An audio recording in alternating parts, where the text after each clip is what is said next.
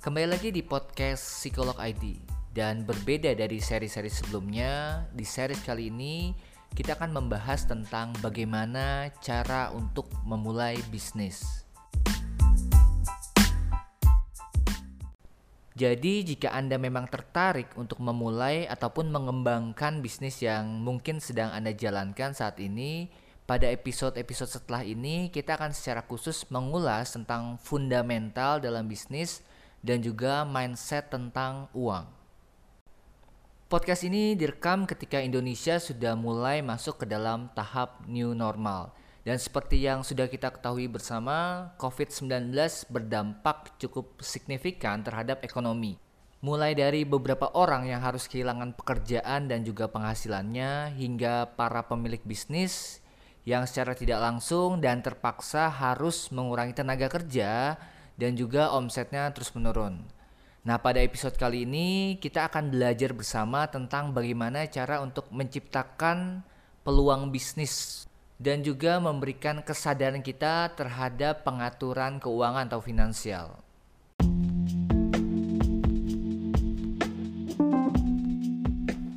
Saya akan memulai episode kali ini dengan hal yang mungkin sebagian dari kita sudah ketahui bersama, yaitu fundamental bisnis atau hal yang paling mendasar dalam bisnis bahwa bisnis pada dasarnya bukan berjualan produk atau jasa. Nah, jika sebagian dari kita bingung, terus apa dong yang dijual dalam bisnis? Bukannya selama ini itu bisnis jualan sesuatu? Bisnis memang menawarkan atau menjual sesuatu dan hal itu adalah sebuah nilai atau value yang memang dikemas dalam bentuk produk ataupun jasa. Jadi ketika ada seseorang yang memang datang untuk membeli produk kita, itu sebenarnya artinya ia sedang membeli nilai atau value yang kita tawarkan kepada dia.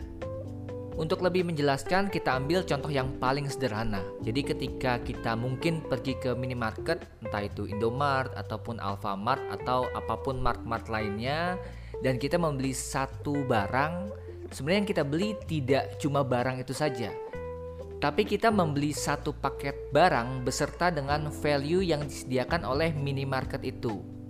Jadi uang yang kita keluarkan sebagai alat tukarnya juga turut membeli AC yang kita rasakan di minimarket, kemudian kenyamanan dalam berbelanja ya, kemudian kebersihan tokonya, terus display yang tersusun rapi, bahkan tanpa sadar kita juga membeli senyum dan salam dari mbak-mbak minimarket itu. Nah, itu masuk ke dalam satu paket nilai yang memang ditawarkan.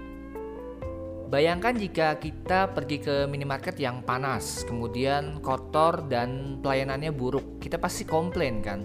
Nah, itu karena secara tidak langsung kita juga merasa bahwa kebersihan, kenyamanan dan juga pelayanan termasuk dalam satu paket pembelian. Jadi bukan cuma barang itu saja. Hal yang sama juga terjadi ketika kita atau mungkin seorang wanita pergi ke salon untuk perawatan. Nah, yang mereka beli sebenarnya adalah kenyamanan atau emosi dan juga perasaan cantik setelah perawatan tersebut. Atau misalnya ada dua benda, tas mahal dan tas murah. Nah, perbedaannya ketika kita membeli tas yang lebih mahal jelas di status sosial pemakainya, bukan lagi pada fungsinya. Karena jika cuma fungsi saja, bisa saja kita mengganti tas tersebut dengan tote bag atau malah kantong kresek biasa. Bahkan ketika kita menonton film di bioskop yang kita beli value-nya adalah storytelling dan juga emosi. Inilah alasan kenapa banyak film drama, komedi, dan juga horor itu paling laris di pasaran karena emosi semacam itu adalah emosi yang berbeda dari realitas yang kita alami di dunia nyata. Jarang ada pasangan yang benar-benar romantis seperti di film. Atau momen di mana kita bisa tertawa lepas menertawai sesuatu yang memang ada di film tersebut atau malah teriak karena mendapatkan pengalaman supranatural yang jarang dirasakan setiap harinya. Nah, itu nilai-nilai yang tanpa sadar kita beli sensasi, kemudian perasaan, kenyamanan ya, keamanan dan hal-hal lainnya. Jadi jika disederhanakan, bisnis sebenarnya adalah kegiatan untuk menciptakan, menambahkan atau malah membuat sebuah value atau nilai, apa pun bentuknya. Nilai yang kita tawarkan biasanya harus yang dicari oleh konsumen kita atau dibutuhkan dan juga menjadi solusi bagi target market kita yang jelas harus tepat. Nah, karena bisnis adalah kegiatan memberikan nilai, jadi sebenarnya siapa pun yang punya nilai dalam hidupnya harusnya punya uang. Karena uang adalah salah satu alat tukar nilai yang biasanya kita gunakan dalam transaksi jual beli maupun bisnis itu sendiri.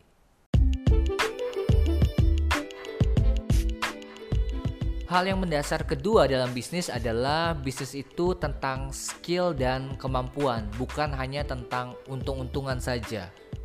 Jadi, bisnis adalah sesuatu hal yang sebenarnya sangat bisa kita pelajari. Tentu saja melalui materi dan juga disertai dengan pengalaman atau jam terbang dalam melakukannya.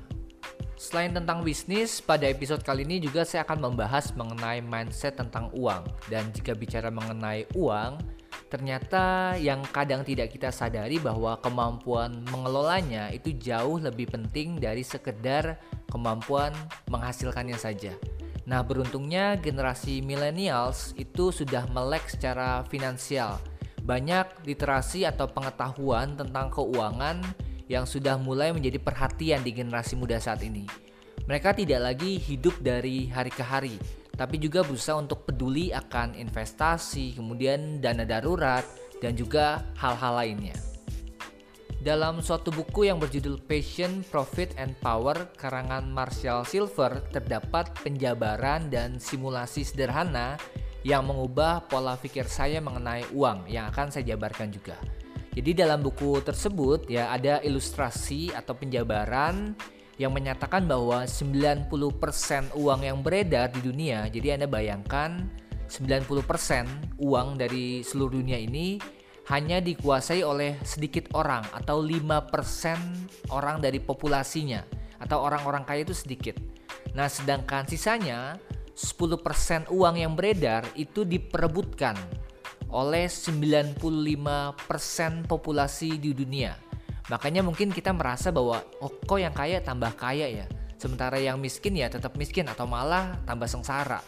Dalam buku yang sama dijelaskan juga bahwa jika seluruh uang di dunia ini dikumpulkan kemudian dibagi rata ke setiap orang di dunia ini maka setiap orang kurang lebih akan menerima sekitar 24 miliar. Nah, buku ini terbit sekitar tahun 2000-an. Jadi di tahun itu kita bisa punya 24 miliar jika uang seluruh dunia dibagi rata. Tapi yang menariknya dijelaskan kembali bahwa dalam kondisi lima tahun atau dalam kurun waktu lima tahun diperkirakan bahwa komposisi kepemilikan uang akan kembali menjadi 90%-nya kembali dikuasai oleh 5% orang-orang kaya saja.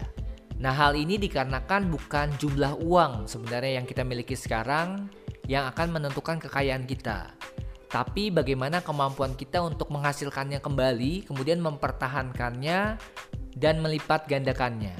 Dengan semua hal itu, istilah bisnis harus punya modal berupa uang sebenarnya sudah tidak relevan lagi. Bisnis yang ingin kita jalankan memang wajib memiliki modal dan uang termasuk salah satu di dalam modalnya, tapi bukan yang utama. Ada modal lain yang sudah pasti Anda ketahui jadi modal dasar dalam berbisnis, yaitu pengetahuan yang saat ini bisa kita dapatkan dengan gratis dari mana pun. Yang kedua ada pengalaman yang bisa kita dapatkan dengan mencoba apa yang sudah kita ketahui atau terlebih dahulu belajar dari orang yang memang sudah mencobanya. Yang ketiga ada modal skill yang merupakan gabungan dari pengetahuan tadi dan pengalaman yang sampai pada akhirnya menunjukkan hasil. Ada pula keberanian atau kesiapan kita dalam menerima setiap resiko yang ada dan sebenarnya kalau mau mulai bisnis itu hanya cukup satu saja yaitu keberanian. Tapi untuk melanjutkan bisnis itu hal yang lain lagi. Ada juga modal lain berupa networking, bahkan kini sosial media yang kita punya sudah menjadi aset digital yang bisa kita gunakan untuk memulai sebuah bisnis. Dan banyak juga modal-modal lain yang seperti karakter, kemudian personal branding, kreativitas, inovasi, ide, yang pastinya satu atau beberapa di antaranya kita miliki.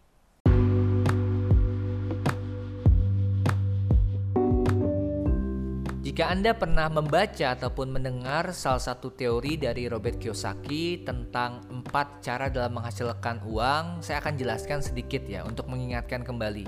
Yang pertama adalah melalui menukar waktu untuk mendapatkan uang. Nah, biasanya cirinya adalah kita memiliki atasan yang menggaji kita dan kita akan kehilangan penghasilan jika memang sudah tidak bekerja lagi. Nah, ini biasanya disebut sebagai employee atau pegawai atau karyawan. Nah, Anda jika bekerja dan juga menukar waktu Anda untuk mendapatkan uang tadi, mungkin Anda termasuk employee di dalamnya. Yang kedua ada self-employed atau sekarang lebih dikenal dengan freelancer. Nah, ini adalah seorang pekerja mandiri. Biasanya memiliki skill khusus.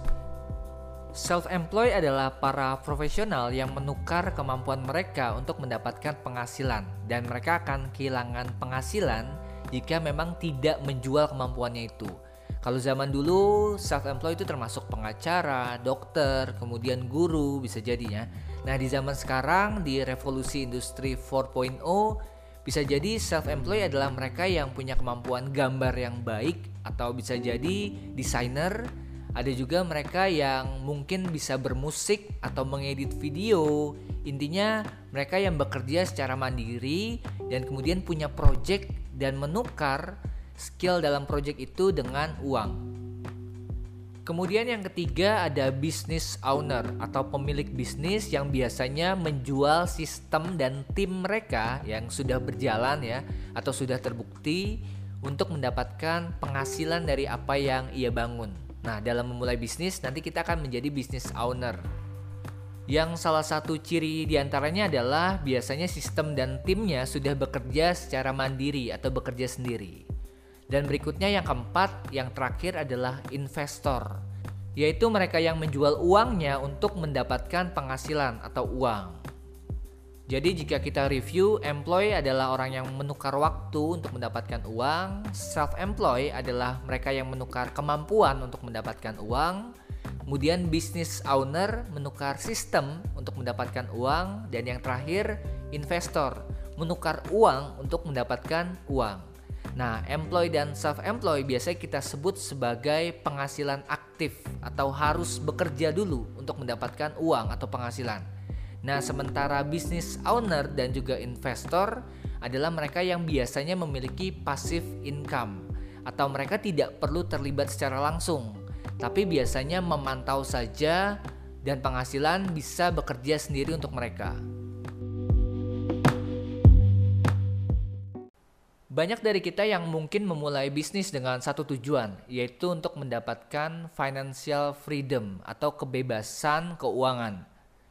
Nah, menurut Robert Kiyosaki, financial freedom adalah keadaan di mana passive income kita lebih besar daripada expense atau pengeluaran bulanan kita, yang biasanya bisa didapatkan dengan dua hal, yaitu yang pertama, menekan pengeluaran bulanan sampai seminim-minimnya jadi supaya apa yang kita dapatkan itu lebih besar dan yang kedua adalah meningkatkan passive income yang didapat dari bisnis ataupun investasi.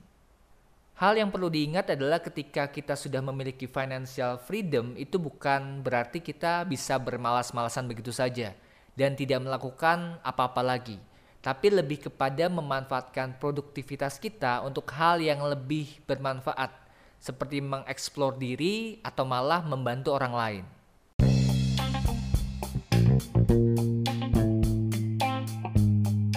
Oke, cukup sekian untuk episode kali ini, dan di episode setelah ini kita akan lebih jauh membahas mengenai mindset tentang uang, atau hal yang pertama terlebih dahulu kita perbaiki sebelum nanti pada saatnya kita memulai bisnis kita sendiri.